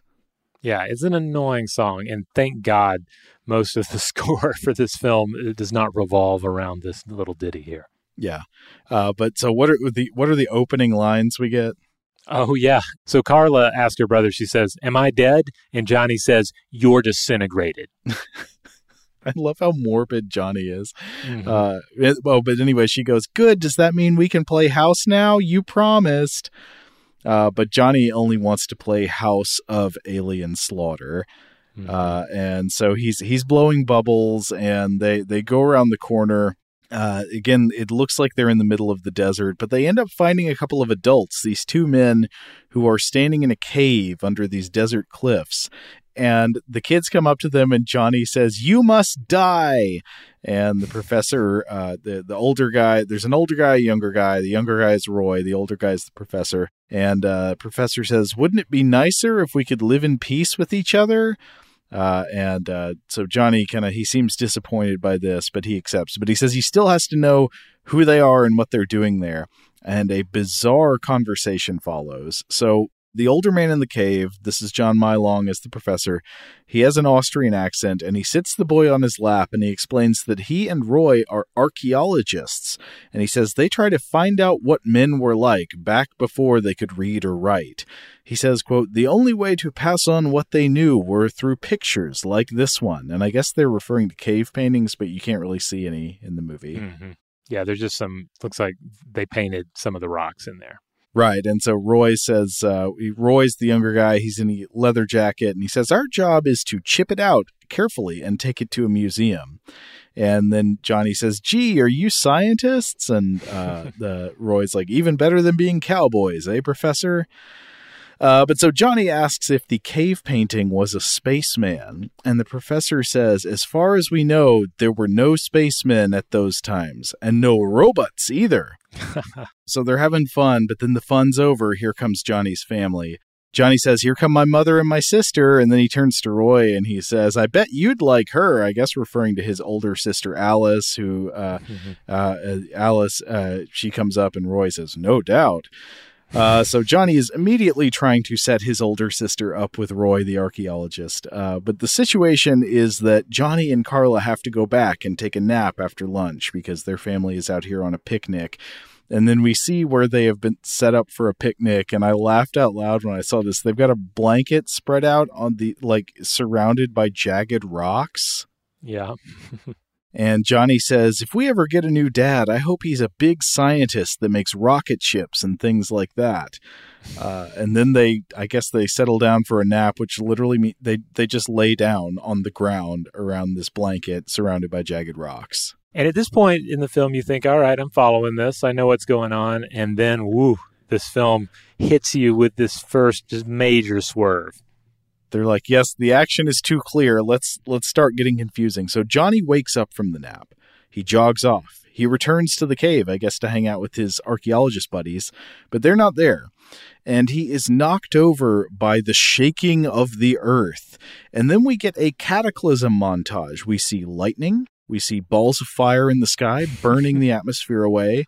Then we see lizards with fins and other things glued to them fighting uh, to to be clear, I'm not positive, but it looks like some animals may have been harmed in the making of this film. Well, uh, I think these these films are this is this is footage from previous films. There are a couple oh, okay. of couple of these are so I think they're just reusing something from other films. I forget which ones, but they're cited in like Michael Weldon's book. Okay. Well, anyway, li- there's something that looks like two lizards fighting. Uh, I can't tell if they're alive or if they're like stuffed lizards or whatever, but they've got stuff taped to them to make them look like dinosaurs. Like one has a Dimetrodon style fin back. Yeah. Why are there dinosaurs fighting? I still don't know, and I saw the whole movie.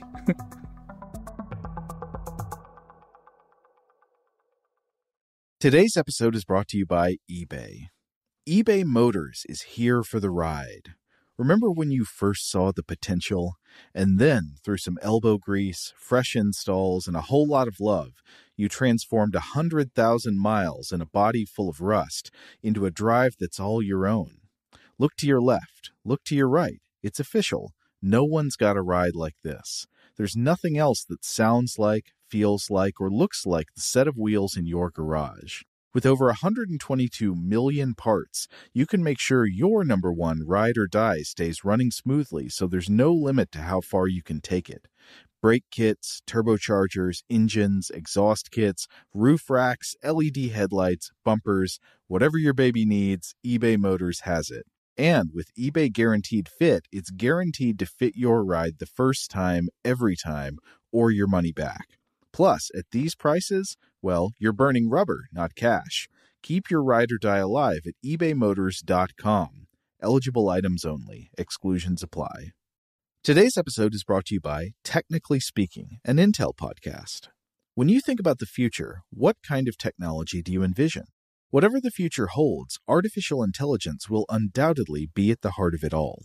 Join Graham Class as he hosts season two of Technically Speaking, an Intel podcast from Ruby Studio in partnership with Intel. Explore the future of technology that's rapidly evolving our world today with the help of AI. There's still so much work and research needed to fully understand the power and potential of AI, and Intel is at the forefront of implementing AI in revolutionary technology that's changing the world we live in for the better. In each episode, Graham interviews the minds transforming medicine and healthcare, retail, entertainment, personal computing, and more while pioneering new uses for AI in these spaces. Tune in every other Tuesday and explore the latest technology that's changing our world today and creating a more accessible tomorrow. Listen to Technically Speaking, an Intel podcast on the iHeartRadio app, Apple Podcasts, or wherever you get your podcasts. Today's episode is brought to you by Visible. If you haven't heard of Visible, now you have. They're the wireless carrier that's making wireless visible. It's in the name. Get a one line plan with unlimited 5G data powered by Verizon, just $25 a month, every month, taxes and fees included. Having a one line plan means you only need you to save. No estranged roommates, exes, cousins twice removed, or AI powered humanoid robots needed. And because $25 a month really means $25 a month, you can call, text, stream, whatever, as much as you want without worrying about getting dinged at the end of the month. No hidden fees, no surprises. No, really. It's like the old saying goes you can't judge a book by its cover, but you can judge a company by its name. So spread the word. Tell all your friends there's a wireless company out there with transparency in their name, and they're called Visible. Start saving on wireless today at visible.com. Monthly rate on the Visible plan for data management practices and additional terms, visit visible.com. All right, so Johnny, after that, wakes up. Uh, I don't know if he was supposed to have witnessed the dinosaurs fighting or something. We, he doesn't comment on it. He wakes up seemingly from his fall after the earth shook, and he's still in front of the cave. But now things are a little different. We've got a side table with some random technology on it. There's like a reel to reel player and something with some antennae coming up off of it, and then a bubble machine just blowing bubbles. Mm-hmm. Also, Johnny is dressed differently. Did you notice this? He's wearing shorts now. I did not notice the change in pants. So Johnny comes to, he looks around, then he hides behind a rock, and here comes our Ro-Man reveal. Out of the cave comes this thick, awesome, uh, hulking gorilla suit man with a with a space helmet on, and he comes out. He looks around, and before we really even get a chance to take this in, he's getting onto the view screen to make a call. So this will be our first view screen interface scene, and there are tons of them in the movie. Basically, they are Zoom calls in a bathroom mirror uh, Mhm. between Ro-Man and his boss, who is referred to as the Great One or Great Guidance or Guidance Ro-Man. And they, they will they will recur throughout the movie. About half of the runtime is Ro-Man getting chewed out by his boss for failing to exterminate all of the humans. Yeah, and clearly these scenes were, you know, they they were filmed without the voiceover, so there's a lot of gesticulating of gorilla suits with with space helmets on. shaking of hands with fingers outstretched, but it's obvious that a hand is not in that hand part of the suit. Mm, yeah, yeah, because they're again they're extended to give the the original costume gorilla like proportions. So just rubber fingers waggling as the hand shakes. Uh, but the view screen comes on. We see some chicken nuggets flying around through space. I think they're supposed to be asteroids. And then here comes a guy in the exact same costume as Ro-Man on the other side. So it's just Ro-Man talking to Ro-Man. And it is hard to communicate without just playing back a sample how funny the cadence of the Ro-Man on Ro-Man dialogue is. So, like, Ro-Man checks in. He says, Extension Ro-Man, XJ2 reporting to guidance Ro-Man. I salute you. And the other guy, you know, you're late. 14 minutes. uh, they're, they're just always, um, I, I was trying to think of how to describe this. And I did come up with a comparison. They have a similar kind of loud, stabby, but monotonous line delivery to the Coneheads. Mm, yeah, yeah, yeah. Which I guess I guess we can sort of. I mean, uh, undoubtedly, um, Dan Aykroyd was familiar with Robot Monster, so Yes. maybe it was a direct reference there. So we get some backstory about what's going on here. We discover that the guidance Ro-Man uh, he, he divulges that no life has been discovered on other planets. I guess they were looking. So he says Earth is their only rival. And then Ro-Man says the human knew of atomic energy but had not mastered the cosmic ray. So Ro-Man explains that he used something called the calcinator ray to attack Earth, and then the, the Earth nations thought the attack came from other Earth nations, so they retaliated against each other and they all destroyed each other with nuclear weapons. And then Ro-Man says after that, they tried to band together against him. He says, quote, their resistance pattern showed some intelligence, but all are gone now.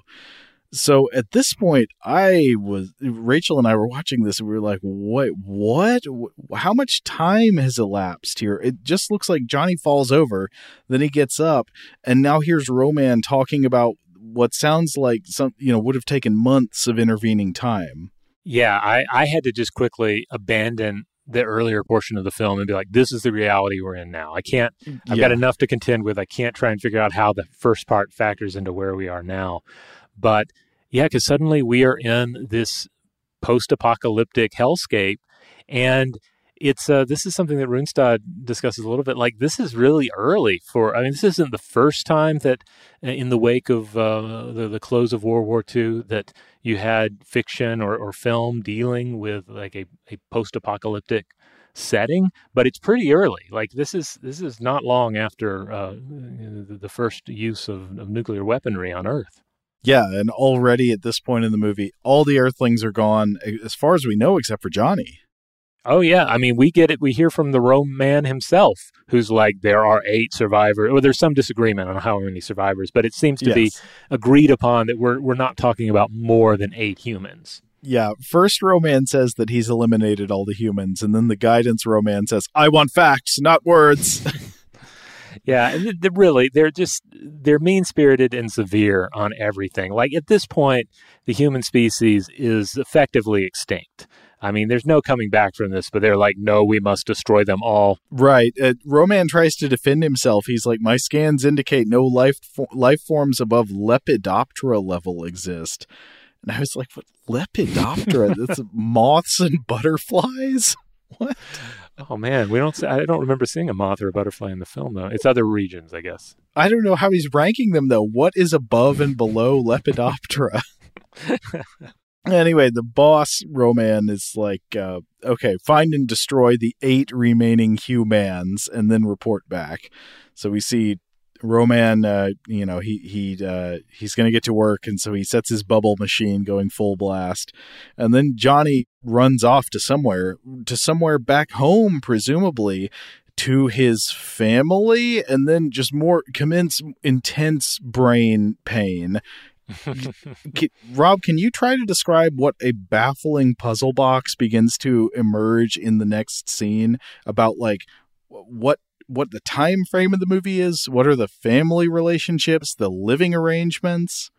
like yeah because they're just living in straight ruins here just like direct sunlight ruins there are no roofs uh, that i remember seeing and everything's protected by this kind of electromagnetic field or slash fence that the professor has installed and they're just clearly really scraping by and several times in the film the performances really speak to this like there's supposed to be a feeling of of desperation here that this is humanity in its final days for real but there's also stuff that doesn't comport with that at all like the, like roy and alice having this uh, la- laugh-inducing romance Uh, oh yes. But, but the other thing about the family relationships, so the mother and the professor are now ma and pa.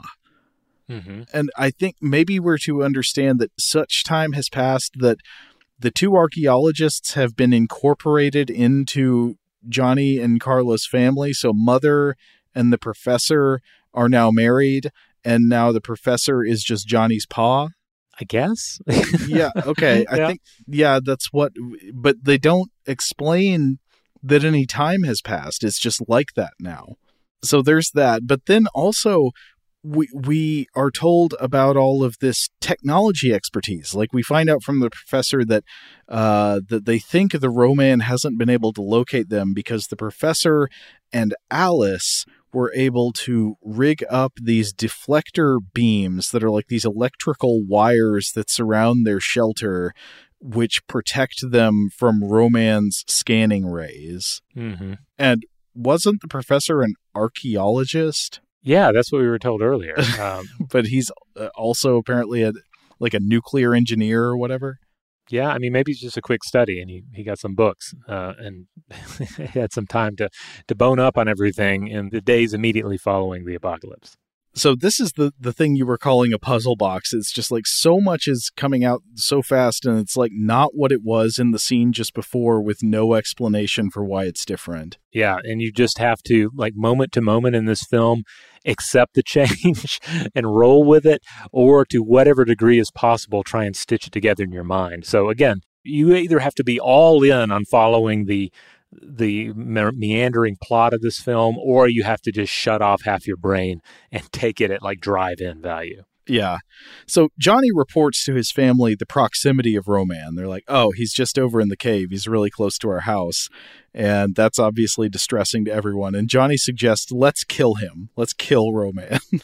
and the professor says, we can't do that. He's impervious to our weapons. And then Alice says, unless we find his weak spot. Good thinking. They've never had this conversation before. exactly. Yeah. Apparently, they've been part of a like resistance on Earth that was fighting against Ro-Man, and they're all but defeated. They're the only ones left. And now Alice has the idea: what if we try to find his weak spot? We eventually learn that oh it's not that fence that, that they've rigged up that is protecting them. It's because the professor developed some sort of antibiotic to keep them all uh, from catching any diseases and that is protecting them from the Ro-Man super weapons yes the professor has developed an antibiotic serum uh, I think the professor and Roy together, so two archaeologists can do bioengineering.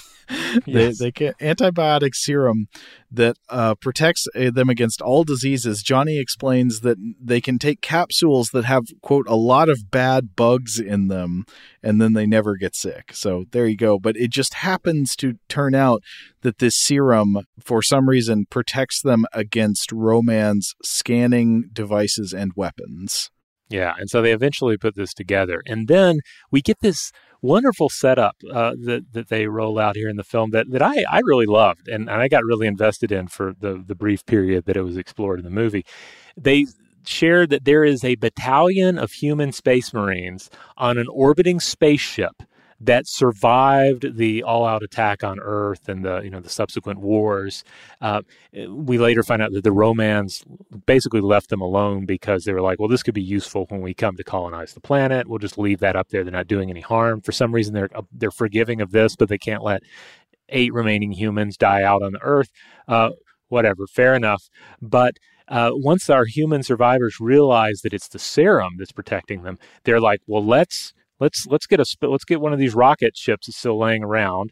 Let's let's have a couple of folks hop on a V two with this serum, take it up to the Space Marines, then they'll be protected, and bam, we can begin this rebellion in earnest. Okay, good plan, right? Yeah, sounds like that. Let's do that for the next half of this film. But then, oh, we get a call from the Ro-Man overlord here, the viceroy of Earth. And he's like, I figured out your plot. Watch what I'm about to do. What does he do? He, of course, blows up the V2 rocket ship on its way to the to the satellite, and we see what is supposed to be like the space station satellite spinning out of control and becoming devastated, and, and it's devastated as well. And so so he's just like, ah, your your brilliant plan is nothing, and everybody's really shaken up about it. And I I was a little shaken up too. I was, again, trying to become as invested as possible in Robot Monster, Uh-huh. and I was like, "Oh my god!" Like I really thought they had a they had a shot there. This seemed like a really good plan, and Ro-Man has just completely destroyed all their hope, and they seem utterly hopeless now. It's a tragic setback, but during the scene where we watch the space platform being destroyed, you can see somebody with a gloved hand holding up the model as they move it around. oh man. oh, I love it. Uh, but wait, Rob, you actually skipped ahead a little bit because there are a lot of Zoom calls in this movie. Oh yes, yes. R- Ro-Man calls them once before that call where he shows them that he's blowing up the space station. Uh, he first calls the family on their view screen, which appears to be the only piece of furniture in their home, which, as you said, is otherwise just a three wall concrete bunker with no roof exposed to the Mhm. desert sun. And Ro-Man says, Humans, listen to me. Due to an error in calculation, there are still a few of you left.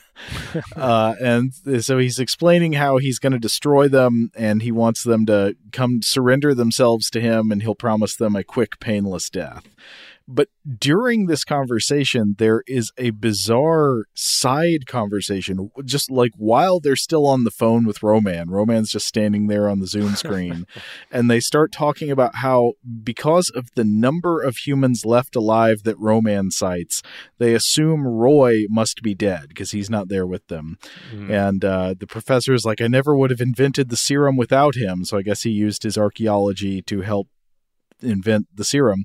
And uh and then alice is like oh he you know we always struggled because he would never admit i was good in my field which is apparently like electrical engineering. Mhm. um but uh but he you know now she kind of misses him but in the middle of that, Ro-Man interrupts them to say, Do you wonder what happened to all your fellows? He's talking about other humans. My calcinator beam. And then he shows stock footage of bombs. Uh, and then he tells them their deaths will be indescribable and he logs off. And after that, there's a great conversation where the mother is like, Well, maybe we should try to negotiate with Ro-Man. Mhm. But the professor says uh, if he wants us, he should calculate us. Rob, what do you make of the fact that the word calculate is used roughly 500 times in this movie? I have no idea. Um, I mean, it's used correctly in some places, but here I'm not sure what the professor is saying. Like, like he should negotiate with us? Uh, well, yes. Well, negotiation seems like the way to go. He should calculate us? Like what? I Count us? I think that means find us in this context. Hmm. It, it, it almost is used to refer to any kind of cognitive labor or activity of any kind. So they use calculate to mean like think, and they use calculate later, I think, to mean outsmart. So uh, Mhm. it's, and we're, we're getting a very broad uh, usage of calculate, not not usually in the way you would see it. Today's episode is brought to you by eBay. eBay Motors is here for the ride. Remember when you first saw the potential? And then, through some elbow grease, fresh installs, and a whole lot of love, you transformed a 100,000 miles and a body full of rust into a drive that's all your own. Look to your left, look to your right. It's official. No one's got a ride like this. There's nothing else that sounds like, feels like, or looks like the set of wheels in your garage. With over 122 million parts, you can make sure your number one ride or die stays running smoothly so there's no limit to how far you can take it. Brake kits, turbochargers, engines, exhaust kits, roof racks, LED headlights, bumpers, whatever your baby needs, eBay Motors has it. And with eBay Guaranteed Fit, it's guaranteed to fit your ride the first time, every time, or your money back. Plus, at these prices, well, you're burning rubber, not cash. Keep your ride or die alive at ebaymotors.com.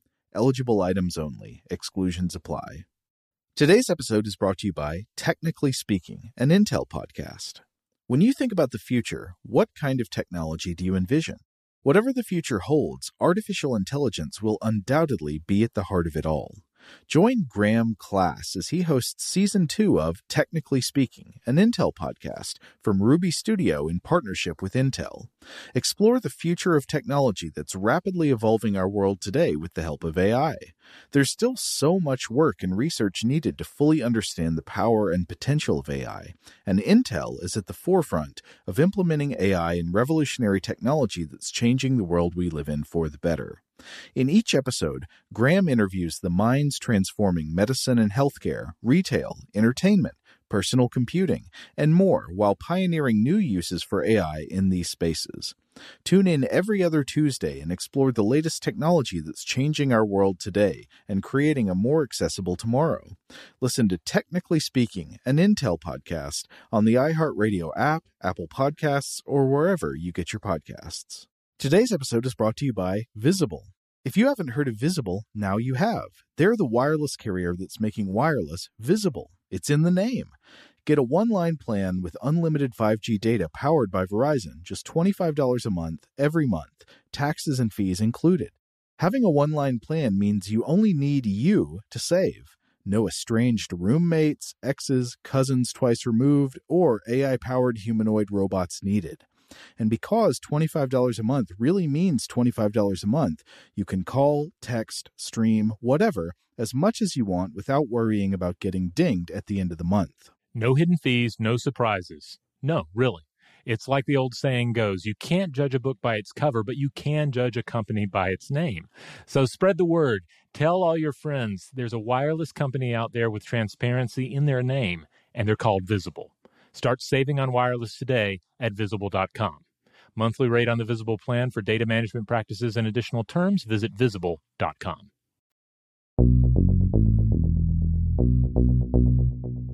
All right, but let's check back in with Roy. What's Roy been up to? Oh, Roy turns out he's spying on Ro-Man. So you go back to Ro-Man's cave, and Roy is behind a rock watching Ro-Man do his thing. And Roy, he's got a t shirt on, a tucked in t shirt with a couple of big holes ripped in it one big nipple hole, one shoulder hole. And he's watching Ro-Man and his boss do another Zoom call and it's more the same stuff that like the boss is chewing Ro-Man out. Uh, Ro-Man says, "I need guidance, Great One. For the first time in my life, I am not sure." And the Great One says, "You sound like a human, not a Ro-Man." and uh, so Roy he watches all this, and he, he comes back to the family alive and well. Uh, they're happy to see him, and he spills the beans about Ro-Man. He's like, "Ro-Man does not know where we are." So this is the part where, as you were talking about, they plan to coordinate with the space platform. But in order to do so, they have to rewire their view screen, the Zoom call thing, to contact the space platform. And so Alice is an expert at this, but she needs Roy to be her assistant. And this is fraught. This is tricky because whenever Roy needs to be her assistant with electronics, he gets bossy. He tries to be the boss. And she tells him this, and then he's like, I'm bossy. And then th- this line throws for a loop. He says, You're so bossy, you ought to be milked before you come Oh. home at night. Yeah, I, was, I, I, What? didn't- I did not understand that. Yeah.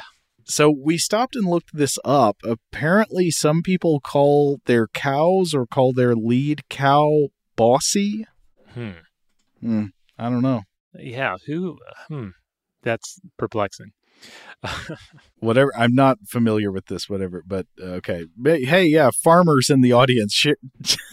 There were a lot of westerns at this time, so maybe this is something you would know if you watched a lot of westerns, which were extremely popular in the the 40s and 50s. right. So Roy and Alice they get together for some sassy, flirty electronics repair montages where we're just watching like an electronics board and some hands doing things on it, and they're doing voiceover like, uh, "Ooh, solder my vacuum tube. You're too beautiful to be so smart." One wonders if this this section was about stretching out the the runtime of the film to over Yeah. an hour.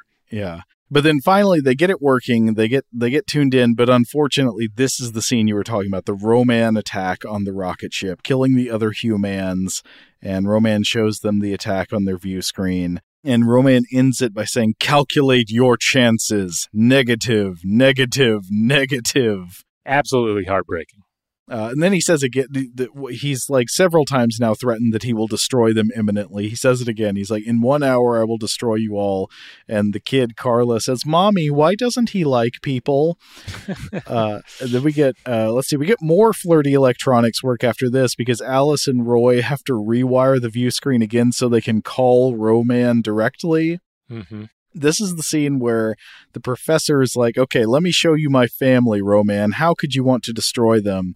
And then Ro-Man he, like gives a reason for destroying each family member. They show mother, and he's like, the mother is the bringer of human life. And then they show uh, the child Carla, and he's like, I am programmed to have no emotions. And then they show uh, Johnny, the boy, and Johnny sticks out his tongue, and Ro-Man just says, "The boy is impertinent." fair, fair. Yeah, he's kind of a Bart Simpson. This this kid. But this scene is a turning point in the movie because when the professor shows Ro-Man Alice, something clicks for Ro-Man. Ro-Man's hard exterior shell breaks and something kind of melts inside. He he sees Alice and he's like hubba hubba. He says there is something I do not understand. I want to see the girl Alice again. And it's love at first sight. He he's immediately saying like, "Oh well, wait a minute. Actually, I don't have to destroy you. Uh, let me negotiate with the girl." Now, to be clear, Alice is is very cute. But is she really cute to an alien robot cyborg gorilla man? Um, I, am just I'm not sure about that. And also, I have to question the, the Ro-Man viceroy here. Like, where does he think this relationship could possibly go? Maybe he's not thinking long term. Yeah, but the weird thing is, like, she's weirdly all for it. She's Carla says, "Is Alice going to go on a date with Ro-Man?" And Alice is, um, "Yeah, I must go." She gives this passionate monologue about how like humans crawled up from the slime of the ocean and and evolved to tame the atom, and it cannot end just because she did not want to become bride of Ro-Man. So she she's gonna she's gonna do it. I love this because this this is a moment in the film that feels very unexpected because any other film that had this kind of plot uh, would not go in this direction. It would just be like, "Oh, save me from the Ro-Man. I do not want to marry the Ro-Man." But no, she goes. This movie goes in the opposite direction, and it and it makes it interesting. However, the fam- the rest of the family do not agree, and they end up restraining Alice to prevent her from going to this uh, this Ro-Man rendezvous. Uh, but meanwhile, little Johnny runs off to meet Ro-Man instead. Uh, and here's where we get the first of lots of scenes of Ro-Man walking up a hill. Mm-hmm. Uh, I don't know why they chose to include this much footage. If like they were embracing how funny it looked, or it, it's hard for me to believe they watched it and did not think it was funny. So this is one of those things that makes me think, well, yeah, maybe they were sort of leaning into the absurd comic aspect of this uh, but there's a lot of it, and we could not stop laughing. Yeah, again, anytime Ro-Man is on the screen, you're entertained. there's not a dull moment as long as you can see. There's not a dull moment in the movie, but he is he's just such an interesting specimen to look at. So Johnny and Ro-Man meet up, and Johnny's like, "Hey, you know, what do you have against us?" And Ro-Man explains, "Well, you are human, and your people were getting too intelligent. We could not wait until you were strong enough to attack us. We had to attack you first. And uh, then there's a, a, an amazing exchange. Johnny says, I think you're just a big bully, picking on those smaller than you are. And Ro-Man says, Now I will kill you. Uh, so he tries to use the the calcinator death ray, but it doesn't work. Johnny's immune. But this encounter uh, lets slip the uh, the fact about the serum that keeps them safe from Ro-Man, and Ro-Man figures out that he can now calculate how to destroy them. Oh, and meanwhile, in this same part, Ro-Man's wandering around, and uh, Alice and Roy are off in the the the desert together and they're hiding from Ro-Man and they like lay down on a bunch of cactuses and start kissing and then uh, they they run home after this and say that they want to get married and they have a wedding ceremony. oh my god. So this this is probably the dumbest part of a very dumb film. Um, yeah. I loved every moment of it because, okay, first of all, you mentioned how Roy came back from spying on Ro-Man or whatever, and his shirt was torn. It yeah. quickly became obvious that this is the only like medium adult T-shirt left on the planet uh-huh. because he doesn't get a new one. He just sticks with this ragged old thing. Um, a couple of times during the making out and the wooing of Alice, um, that shirt comes all the way off. And then when they get married, and granted, it's not a fancy ceremony, it's kind of thrown together last minute. There aren't a lot of people to invite to it because most of the world is dead and it's a dead world. Uh, but Roy is married shirtless. This is a shirtless wedding. And I had to, I had actually did a, a quick uh, searching around. I'm like, is this a thing? Has even the most um, ridiculous of celebrities had a wedding ceremony in which they are completely shirtless and i could find no evidence that this is the case i think you have had some examples of of you know particularly you know particularly uh, buff dudes maybe getting married with just a jacket over their buffness. Uh, but I think Roy, I, correct me if I'm wrong, uh, listeners, but I think Roy was uh, maybe in a in a category all his own here. Just the shirtless wedding to Alice. When they say they're getting married and they ask the professor to perform the ceremony, the mm-hmm. professor is like, "It will be the biggest social event of the year." and depending on how much time has passed, I mean, there's a very good case to be made for that. So they get married, and it's just well, it's it's heartwarming. Uh, yeah, but he then, does put the shirt back on though. He, oh, I, guess. I forgot about that. Yeah, he's like, all right, all right. You know, I, I didn't want to wear this awful thing to the wedding, but I will put it back on now. Now, after this, we get to the part where I started to figure out spoiler, spoiler for the ending of the film. Uh, I started to realize, oh, this is going to all be a dream because mm-hmm. Ro-Man starts killing people. It starts killing the characters, including like the children. Oh yeah, and he the kills mo- the little girl. Yeah, he strangles the little girl, and I was like, what? and then I realized, oh, oh, they would not release this movie if that actually just happened. So he, oh, I did. I did not have dream. that moment of clarity. I was like, well, she's dead now. That's just how tonally inconsistent this movie is. Yeah, he starts killing all the human characters, and I think he basically kills all of them. Uh, he kills Roy. Uh, does he kill both the kids? And oh, I, I will say he does carry Alice around.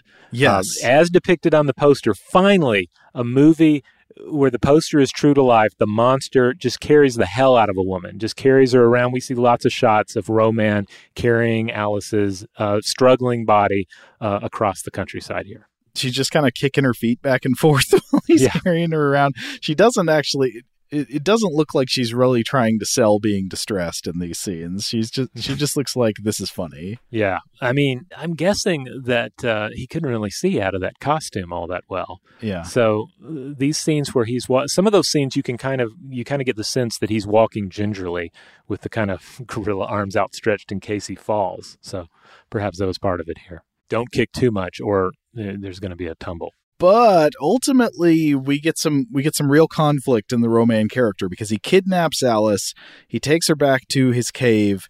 Um, I think the professor and mother are trying to come rescue her, but he calls into his boss, and his boss is like, "Okay, you got to you got to destroy all the humans," and he's and he's like, "No, I cannot destroy this human because I love her." And his boss is really mad at him. He says, "You are not like a Ro-Man; you are like a human." Destroy them all or I will destroy you. And so Ro-Man, he gets his final soliloquy. He says, I cannot, yet I must. Uh, oh, mm. actually, I should read this quote directly. Yes. He says, I cannot, yet I must. How do you calculate that? At what point on the graph do must and cannot meet? Yet I must, but I cannot. Pure Shakespeare right there. Mwah. Mwah. Uh, anyway, so we get that conflict. He he doesn't want he can't bring himself to kill Alice. So then the the great guidance says, uh, "You wish to be a human? Good. You can die like a human." And then he kills. He like sends a cosmic ray to kill uh to kill the Ro-Man. And then he he basically he sends dinosaurs to fight again to do the same stock footage they did earlier. Yeah, I think so. again, it gets very confusing and that's going to destroy the world until Johnny wakes up. Johnny wakes up from his dream, and of course it was all a dream. Of course it was. The, ah. the moment Ro-Man started killing the children, I knew that this was going to happen. I I did not. I found it really gut punchy when they did the whole "it was all a dream" thing. And again, I'd seen this movie before, but I guess I forgot about that. Maybe my mind rejected it, and I reject it now as well because my my I had to do so so many mental gymnastics to try and make sense of the plot, and and not even able to stitch everything together. And then when you get to that, oh, but it was all a dream. Like, what am I supposed to do with that, right? I mean, it, then it nothing matters because then it was just it was just all the, the dreams of a young child, and and that's not interesting. What's what's that supposed to mean? Agree, Phil Tucker. That was cheap. That was that was that was a fake out. Uh, you should not have done it. You should have structured it in such a way that you could commit to your ending and let it be the reality of the world you've created.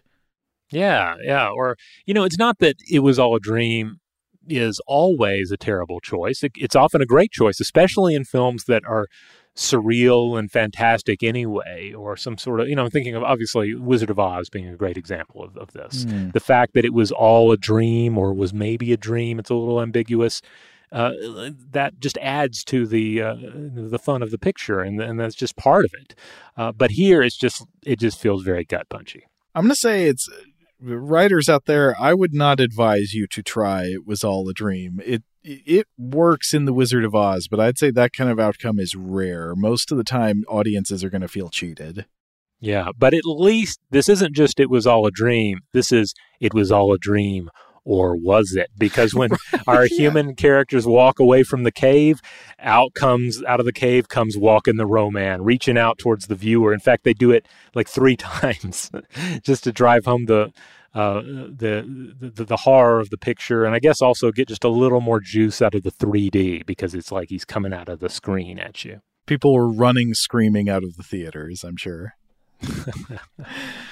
oh, um, but Robot Monster, I love you, Robot Monster. What what a film! Yeah, I, am just noticing that the great one, uh, the Ro-Man boss, uh, in, in, one of his final lines, he says, Next, psychotronic vibrations will smash the planet Earth out of the universe. That's pretty great because the psychotronic vibrations of this film, this psychotronic film, uh, can pretty much just smash the planet out of the universe. It certainly smashes the viewer out of the universe, at least for a little over an hour. For about 62 minutes. Oof. Those were the days. All right, I am uh, I am worn out. We've got to stop it there. Yeah, yeah, we've been going longer than the the, the, the film for sure. Uh, but yeah, suffice to say, there's a lot in the 62 minutes of runtime that's worth worth watching. Yeah, d- don't go watch a three hour picture. Watch Robot Monster three times in a row because um, there's just so much there. Again, the book I Cannot Yet I Must by Anders Runestad is definitely worth picking up if you want a deeper dive into this picture. Uh, but yeah, I, I highly recommend Robot Monster.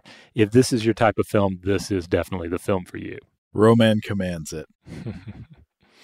All right, we're going to go ahead and close it out here, but we'd love to hear from everyone out there. If you have thoughts on Robot Monster, where it fits into your appreciation of film and your movie going history, uh, write in. We'd love to hear from you. Just a reminder that if you want to look at all the films that we've uh, consider all the films that we've covered on Weirdhouse Cinema, go to letterboxd.com. That's L E T T E R B O X D. Uh, it's a great website for uh, charting your own uh, uh, film favorites and films you want to see and that sort of thing. but we have a user user account there. Our username is Weirdhouse, and we have a list there of everything we've covered and sometimes just a sneak peek of what we're covering in the next week. Uh, we're primarily a science podcast here at Stuff to Blow Your Mind, but every Friday in the Stuff to Blow Your Mind podcast feed, we set aside most serious concerns to just talk about a weird film. Huge thanks to our audio producer, JJ Posway. If you would like to get in touch with us with feedback on this episode or any other, to suggest a topic for the future, or just to say hello, you can email us at contact at stufftoblowyourmind.com.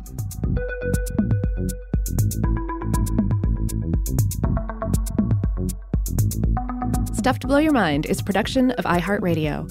For more podcasts from iHeartRadio, visit the iHeartRadio app, Apple Podcasts, or wherever you listen to your favorite shows.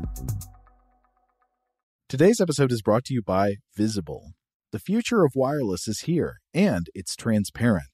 Switch to Visible, the wireless company that makes wireless visible.